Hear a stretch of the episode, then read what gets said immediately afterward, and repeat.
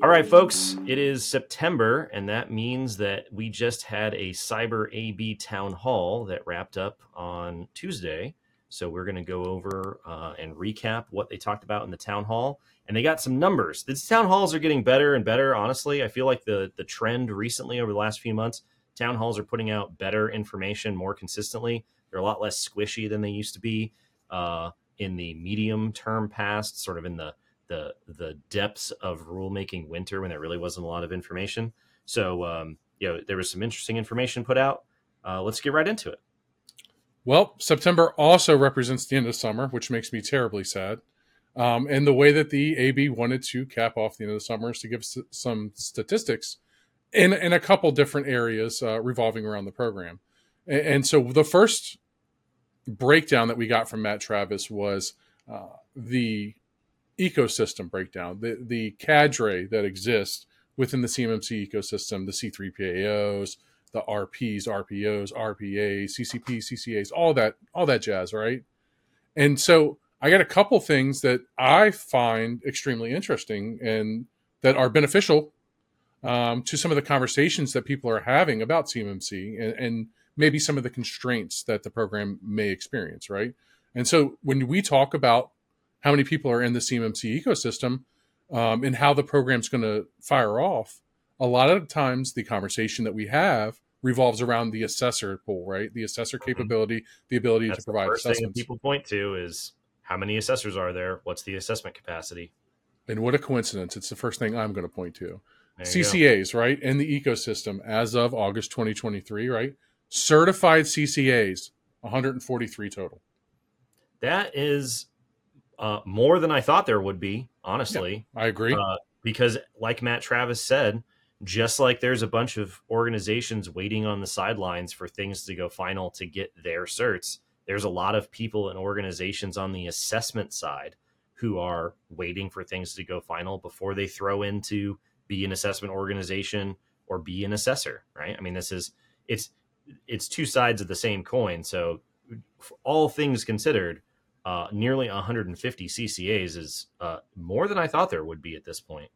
150 completely ready to go. Then you have 102 additional that have gone through the process and been trained, right? They have taken the LTP training that is authorized by the AB or the CAECO, and they are ready. All they have to do is test out, right, and go through the suitability requirements. I would imagine that a lot of those 140-ish CCAs will probably be the people who go through lead assessor as well when that's ready. Mm-hmm.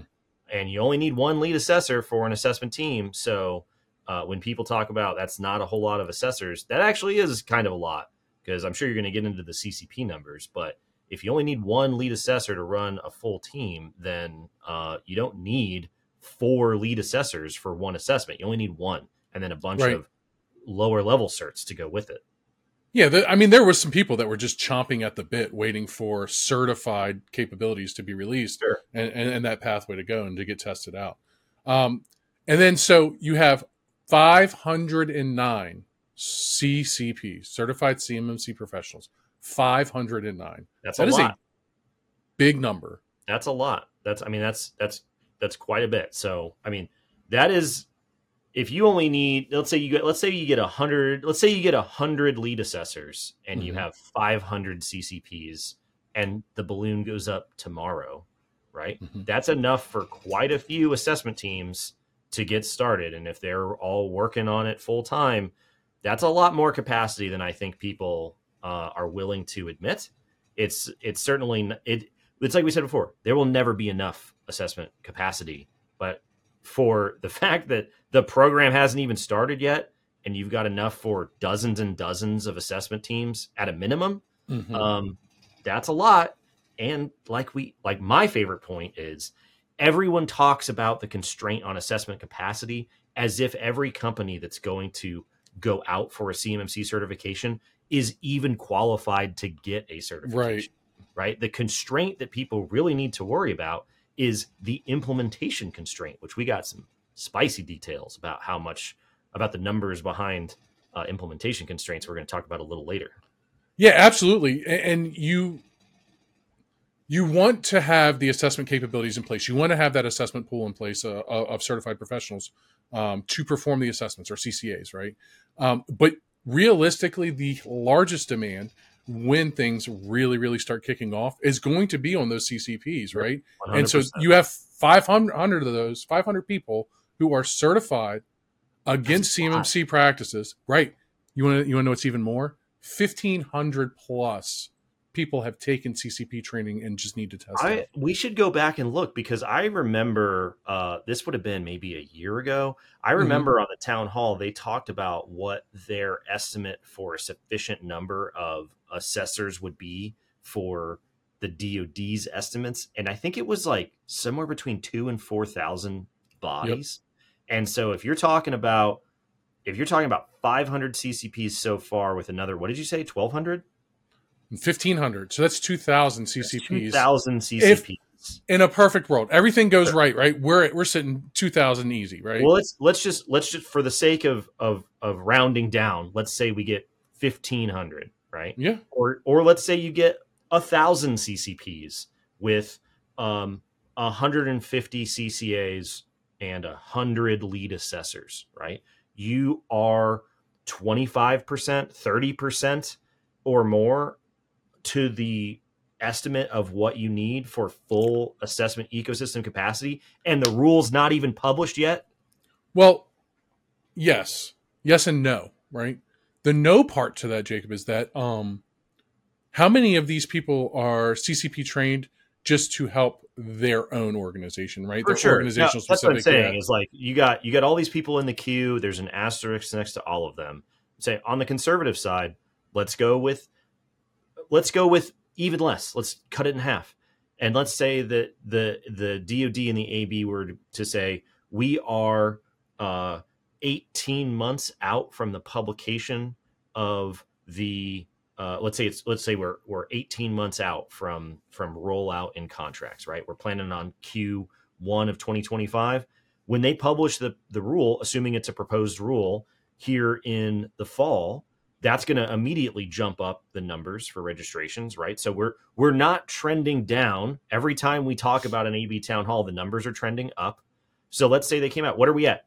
15% of their estimated capacity requirements, 10%. 20%. We're not at zero. We're not in single digits here. I mean, and that's certified positions only. Let's talk about the ones that aren't technically certifications, right? RPs, 2,300 of them. Dude. RPAs, 92. I believe Matt when he says there's a lot of people on the sideline waiting to jump in as things start to crystallize. I would 100% believe that. My point is, I'm happy that the AB is putting these numbers out there. I'm happy they're saying it.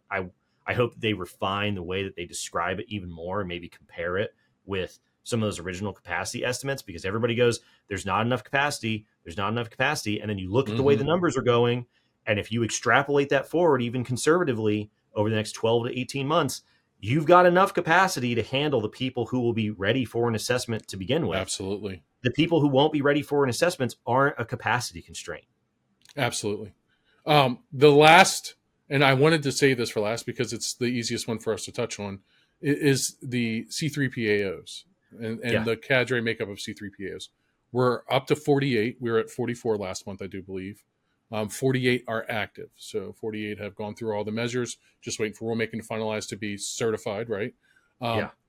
257 active. So there's more than 257 candidate C3PAOs, but active ones that are still actively pursuing it, 257. That's a lot.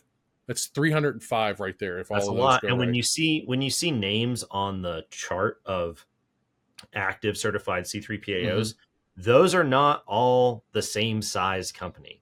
Like you can't tell me that the scrappy garage band side C3PAO, which is probably great, is going to be the same 12 months after CMMC starts to roll out as Booz Allen Hamilton, right? Right. Booz Allen is going to rotate associates into CMMC assessments until the cows come home.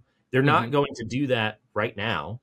And so this is what Matt's talking about with all these people waiting on the sideline, right? You've got companies that size, right? Very large auditing and consulting firms that have their C3PO waiting and ready to go. You know that as soon as the signal goes up, they're going to start slamming bodies into those positions. So the assessment capacity thing is not the primary constraint that people need to worry about.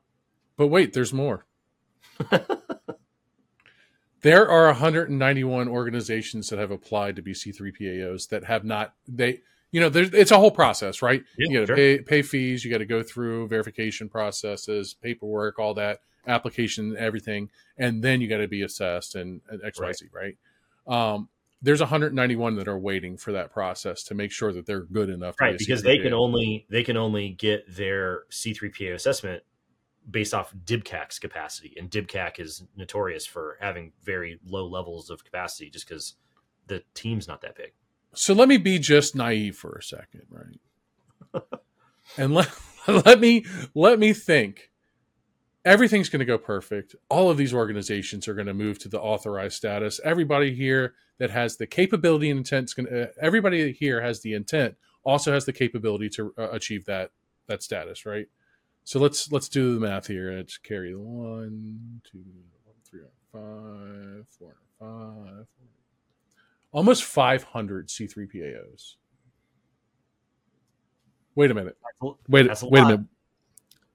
Let's think about this for a second. We have 48 authorized now.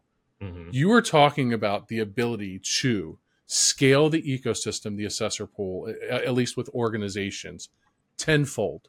Right. Just do it conservatively and say there's 200 with what's in the pipeline. Just cut it in half and say there's 250 companies. Correct. That's a lot.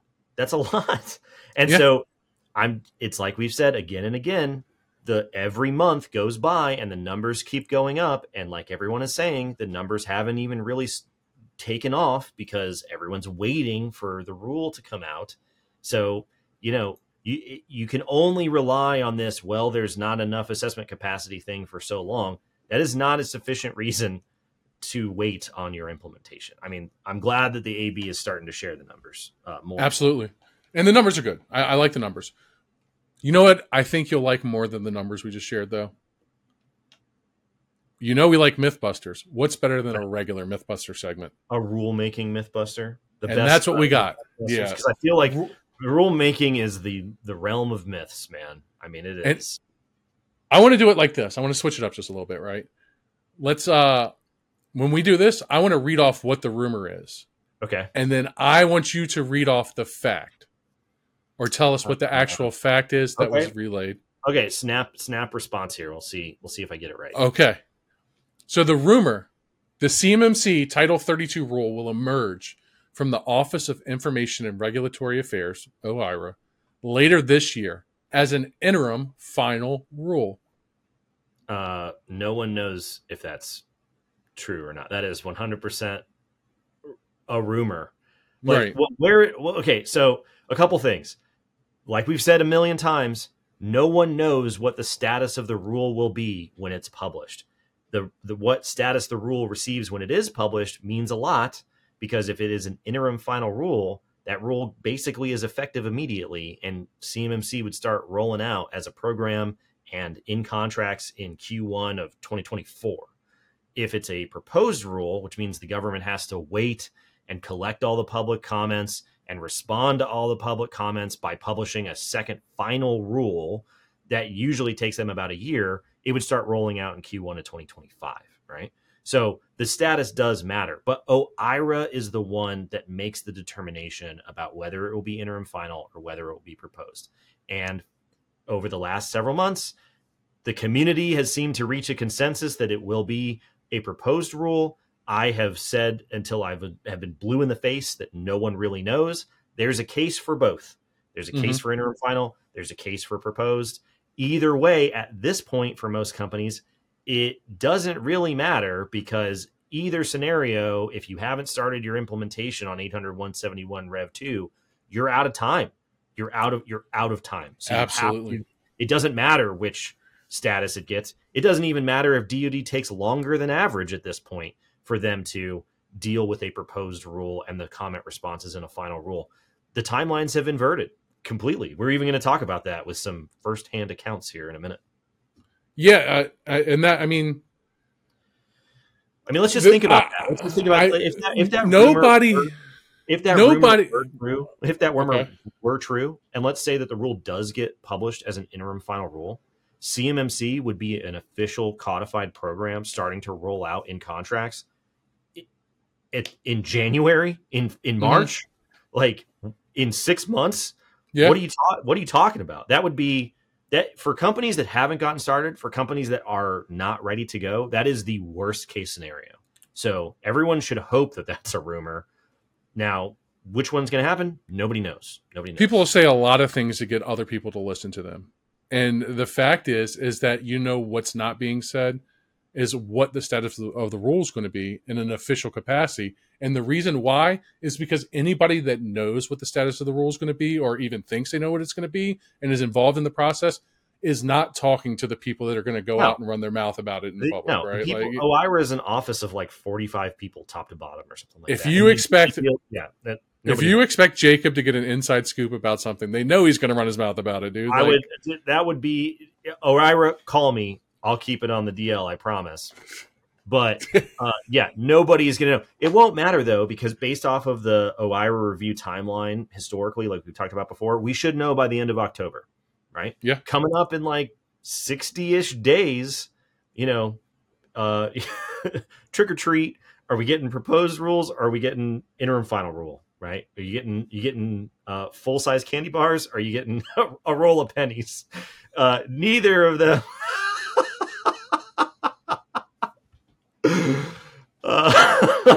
Pennies again. I mean, OIRA last year. OIRA gives out the worst candy. All right, so, hardbound copies of 53. Second rumor, in fact, let's get back on the roll here.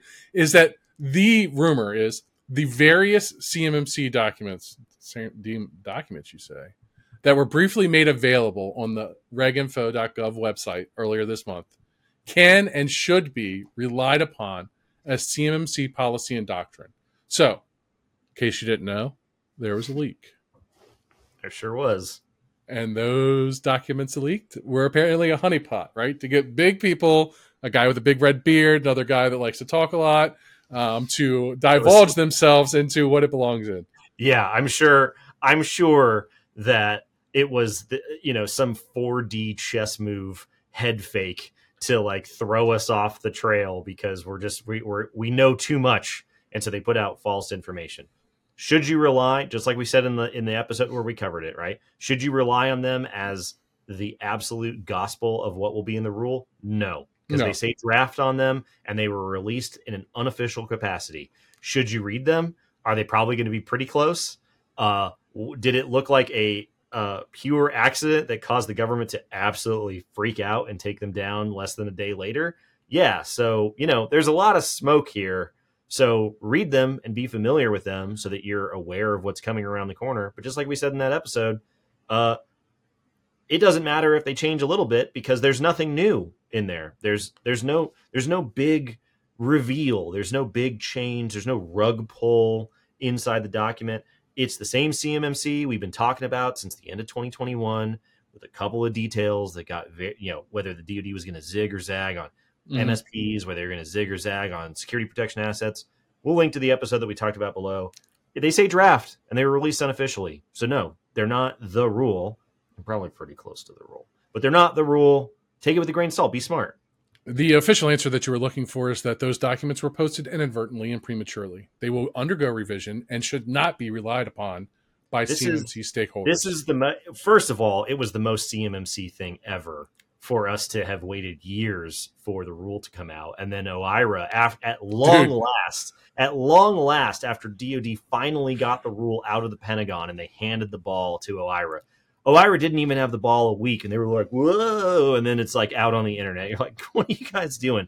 But on top of that, they haven't made an official statement, right, that the AB is giving what sounds like a very government-ish statement on what occurred. Like, come on.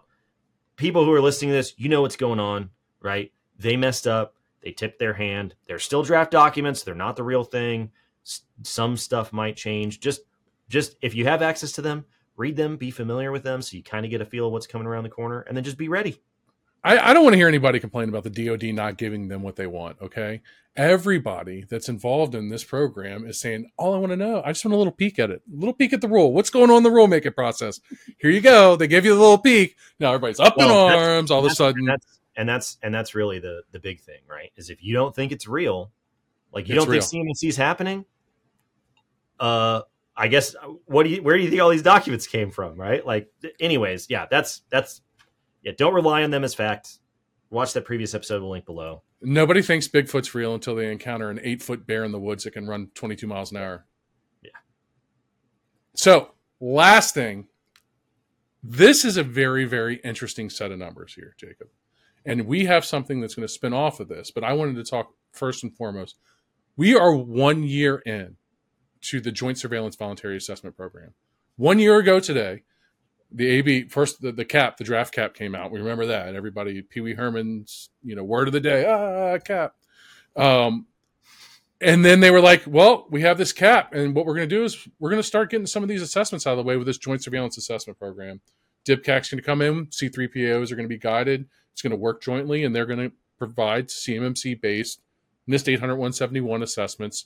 And it is the intent of the DoD for these assessments to turn into CMMC certifications. That's all pending rulemaking. In 1 year, the statistics are 109 total candidates attempted to or participated in or are waiting to participate in the Joint Surveillance Voluntary Assessment Program. Okay. So 109 organizations wanted to get assessed. 22 organizations completed assessments. Completed means passed, right? Because 17 more assessments are in progress right now or are scheduled to get started when resources become available. That's 39 right there. That's 39 of the 109. 15 organizations have been deemed eligible and are waiting on scheduling. So they are actually waiting. So we're like 50% of the companies that were like, hey, let's go. Well, I think 55 total organizations that signed up for this program are either in the process where they're getting reviewed to see if they're eligible for it or not, or 25 total organizations either withdrawed from it or were told you're not ready to go. Sure. Okay. So 25, you're looking at like 22%, 23% of the organizations that were like, yeah, we're ready to go, actually weren't ready to go. Sure. Yeah. So take your assessment capacity concerns and reduce them by 20% because correct. The early adopters who wanted to show up, about 22% of them were like, try again next month. And then this is very, very interesting because one of these 22 organizations that completed an assessment gave us a nugget of information that I could not have. I promise you that this Reddit username that we are about to release or talk about is not me. Yeah, we know. Yes. Jacob. Yeah. Okay. So it is not you. It's not me. Okay. So the JSVA numbers, very, very interesting. The number of companies that, assuming that DoD's intent holds up, right? Mm-hmm. When the rule is done, they would be grandfathered into having a CMMC certification. Going through a joint surveillance assessment means that they were assessed by a C3PAO according to the CMMC assessment guide, just sort of supervised and overviewed by DoD's DibCAC auditing team as this interim way of conducting CMMC assessments by another name, right? So imagine if DoD intent carries through and everything works out, the day that the CMMC rule is up and then it starts to roll out, you're instantly going to have, 22, 30 plus companies that have 100% CMMC certifications, right? Mm-hmm. That is what they should say. They should shout it from the mountaintops. What it means before that is there are companies, now almost 24 of them, that have 100% gone through and fully succeeded at completing a CMMC assessment. It's just not called that yet until the rule is done. So, to your point, recently on the CMMC subreddit, a user called Volcano Nacho, who is a 100% real person. You can look through their post history, their comment history. This is a real person. Posted and they said, mission accomplished, great success. I don't remember what the title of the post was. And they posted a picture of their perfect 110 score in SPRS resulting from their joint surveillance assessment, right? This is a real person at a real company who went through a real CMMC certification and was really, really successful. They did the thing.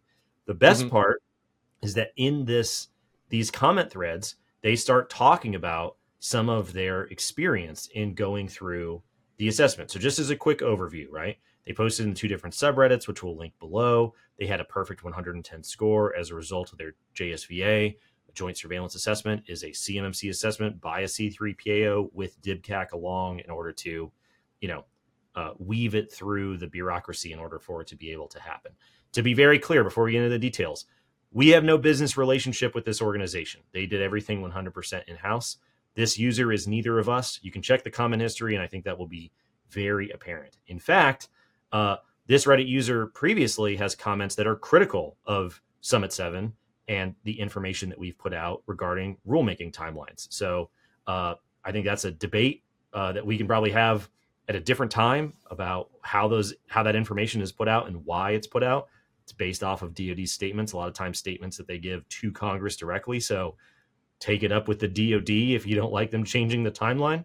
But I point that out because this is not an affiliate. This is not a shill. This is not an AstroTurf thing. This is 100% free range, organic, all natty experience from a company that didn't work with us, that went through the program, and it's actually happening out there in the ecosystem.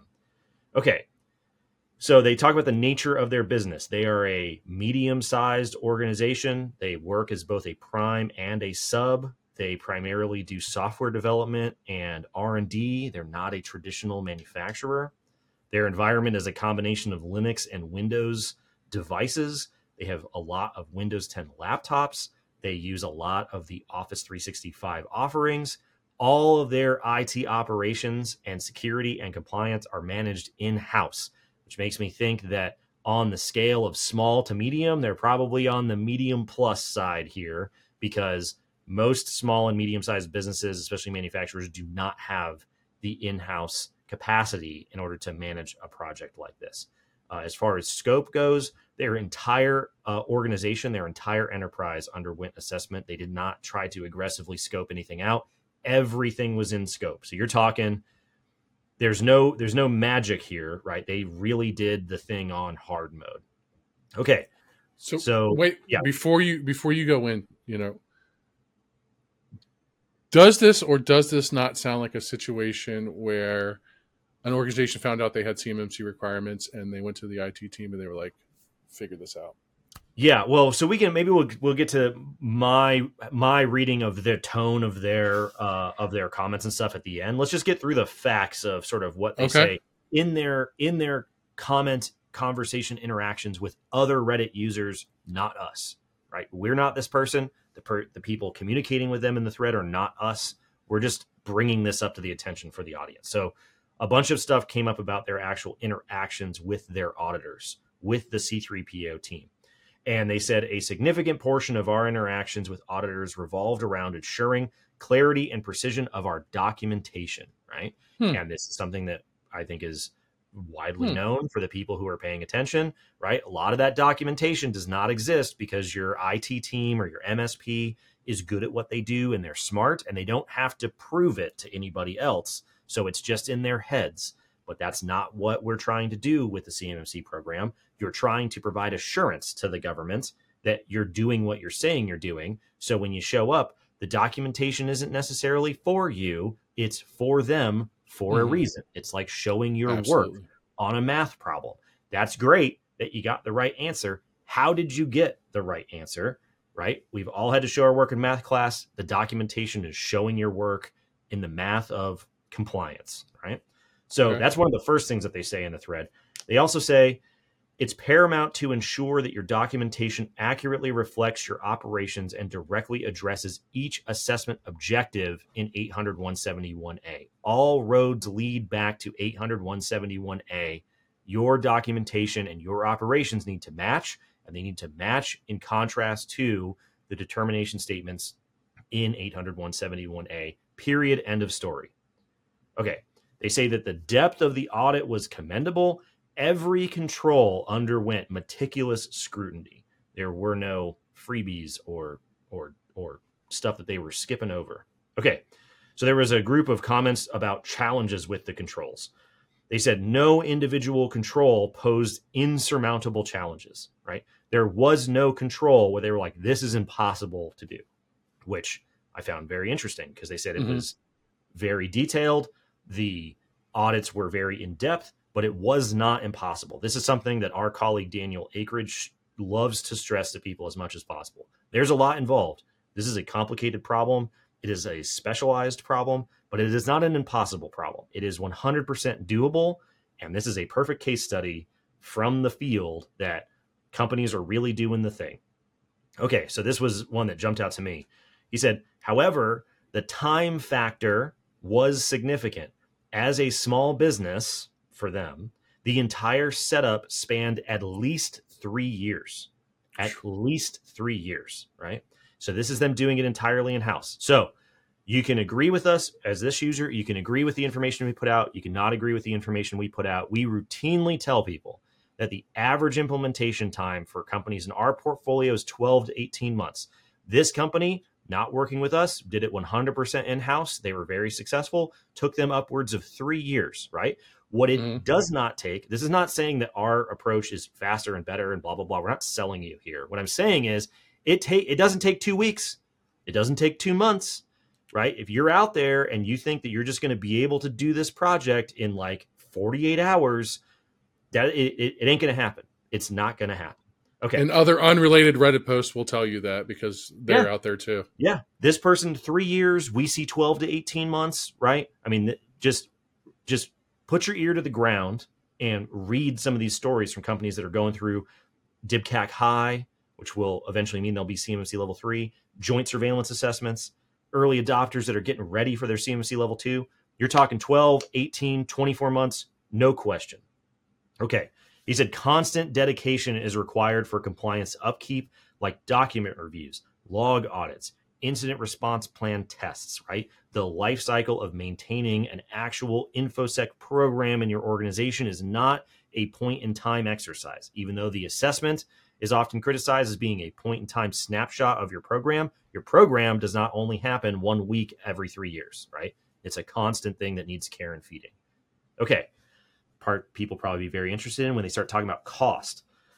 So they wouldn't go into the details of which C3PO they used and what the exact costs were. And the first thing that they said was costs will vary based on the size and scope of your environment, as if they were the DOD putting their cost estimate in the rule directly, right? Your costs will be highly variable depending on the specifics of your situation, which is exactly why DoD is not going to estimate what the specific costs will be when they publish the rule coming up, especially because that has to do with 800-171 and DFAR 7012, not with the CMMC rule. Anyways, okay. They said the cost was not cheap. It was more than $50K. Somebody said, was it more or less than $50K? They said more than $50K. In a separate thread from several months ago, when I was snooping through their comment history, they said that we spent at least $100K on preparation and the JSV audit combined, right? So let's say that somewhere in there, they are talking $50K for what their joint surveillance assessment was, another $50K on remediating everything. They already have an in-house IT team based off this person's comment history in cloud security subreddits, compliance subreddits, tech subreddits. They know what's going on. They already had a bunch of stuff in place, but you're talking six figures for that company over the course of 3 years, all inclusive of implementation and assessment, right? Scott Edwards, CEO of Summit 7, says this every time you put a microphone in front of him. He says CMMC is a six-figure problem because most companies haven't gone through their implementation. Here's somebody not even affiliated with us that's corroborating that number. Okay. As far as cost for your team setting everything up, expect hundreds of overhead hours, right? Which is exactly where that 3 year thing came from, right? It's hundreds of hours for an IT team to be able to go from where they were to a 110 assessment, perfect result, assessment ready result, right? Mm-hmm. It is, he's not joking here. He's saying in multiple threads, multiple people phrasing it in different ways, which makes me think this is a true statement from them. Okay. This was some interesting insight from them as well. They talked about how we don't really know if it's going to convert into a CMMC assessment. And they say it was a gamble for us to go through this without a guaranteed CMMC cert once it's official. Our C3PAO was pretty awesome. So if that does happen and they don't convert, I'd bet they would make the second audit very easy for us. And that makes sense because their C3PAO already went through the assessment with them. So mm-hmm. You're not going to be starting over from scratch just because you don't get automatically grandfathered in. I would say, in my opinion, C3PAOs that have JSVA candidates, if the rule does not allow those JSVA candidates to automatically get their CMMC certification, are going to try and very quickly get those people that they certified through the process to get them their CMMC cert, because the C3PAOs want their logos on their website to say, here's who we certified Absolutely. And went through the process, right? So you're not starting over from another 3-year cycle. So just because it doesn't get grandfathered does not mean that you're going to fall off a cliff here, right? So I thought that was some very interesting insight from them. And there were just a couple of extra sort of miscellaneous comments here to get into. So there was a comment from a different user, not Volcano Nacho, not the person who went through the assessment, not from that company, but from a different user. They said, we are in the process of updating our score. In March of 2021, it was a negative 130 or so. I'm not expecting much above zero at this point. Nobody is taking this seriously. One of our primes has already stopped allowing us to bid until we have a, quote, decent score, but there's nothing I can do. Everyone is giving me pushback on doing any sort of changes until, quote, everything is final, right? Dude. I mean, if you could pick a microcosm of what is going on in the CMC ecosystem, these two Reddit threads are it. You have IT people lamenting the inability to get their organizations to get up and running, and you've got another IT person talking to them saying, this is what it took. This was our experience. This is how long. This is how much. There's technical discussions in there that people would probably be very interested in. I mean, this is the real conversation. This is the heartbeat of the community here. All you need to do is go look at what's happening, and you'll see what's going to happen when the rule comes out. I mean, this set of threads is amazing. So it's the one thread, right? The one post on Reddit generated this information, and that makes it such a perfect post and what exactly the ecosystem needs to see and represent, that you spent time, and I like how you had to like subtly try to mix it in there, that you creeped on this person's Reddit history to make sure that they were a real life boy, you know? They're not a C3PAO AstroTurf account, right? Right. And this is a real Reddit user with real people stuff on their Reddit account. And they're like, here was our experience. And they're even critical of what we do from months ago. So I was like, everyone should go read this. Don't take it from us. And what it represents is the end of the spectrum. The two battles that are taking place. Either you were internal and you were being asked to do something. And I would like to know from Volcano Nacho, exactly. So weird saying that, dude. I don't even know if I can keep a straight face. But what I would like to know from this Reddit user is how much of the technology that they used and they ended up using to meet the 110 was already existent in the infrastructure, or how much had to be brought in, how much additional specialized knowledge and training had to be brought in so that they could meet the requirements, and how much did that contribute to the overhead hours? Obviously, that's the question. The other thing is that this is what it's like, because obviously there was a huge cultural shift that they had to go through, 3 years worth of a cultural shift, 3 years worth of a battle and proving and justifying to management. This is what it's like when your management backs you and buys in, and when they don't back you and they don't buy in. And this is how difficult it can be. This lines up with what Matt Carson, our friend over at DefCert, at his previous position at a defense contractor, said at his presentation at CS2 Tampa, where he said it took them about 2 or 3 years, and they have an in-house IT team. Matt's a very smart, very technical guy, and it took them a long time to get up and running. So you know, for people listening to this, if you're not that company and you're starting from a position where you don't have a Matt, you don't have a Volcano Nacho, you don't have a Jason Sprosser sitting inside your company, right? You're going to have to outsource that work to somebody. And it's still going to take a long time. Like, even if you fully outsource everything to us, it still takes 12 to 18 months on average, not because that's how long it ought to take. That's just how long it ends up taking. So in-house, 100% doable. They give cost, they give time, they give details, they give some technical information. There's other people in there having conversation. Check out the threads. It's real, folks. It's happening, right? This is a company that strategically decided to do it. They spent the money, they spent the time. And if it comes out when that rule is done, that they are grandfathered in, they are going to be one of 20, 30, 40 companies that will immediately be CMMC certified. So what's the story going to be then? You've got 2 dozen plus companies certified, ready to go. You've got however many dozens and dozens of C3PO teams ready to go, right? Like, look at what's coming. Look at what's coming. It's obvious here. So it's 2 different scenarios, and both of them are beneficial. Neither one of them is less beneficial for the ecosystem to hear about than the other. But which one of these, you personally, do you feel like are a better story for the motivation of the DIB? A story of an organization that's in their shoes, going through it and achieving it and getting their 110, or Microsoft Federal going through it, eating their own dog food, which are products and services that a majority of these companies would use, and them getting a 110.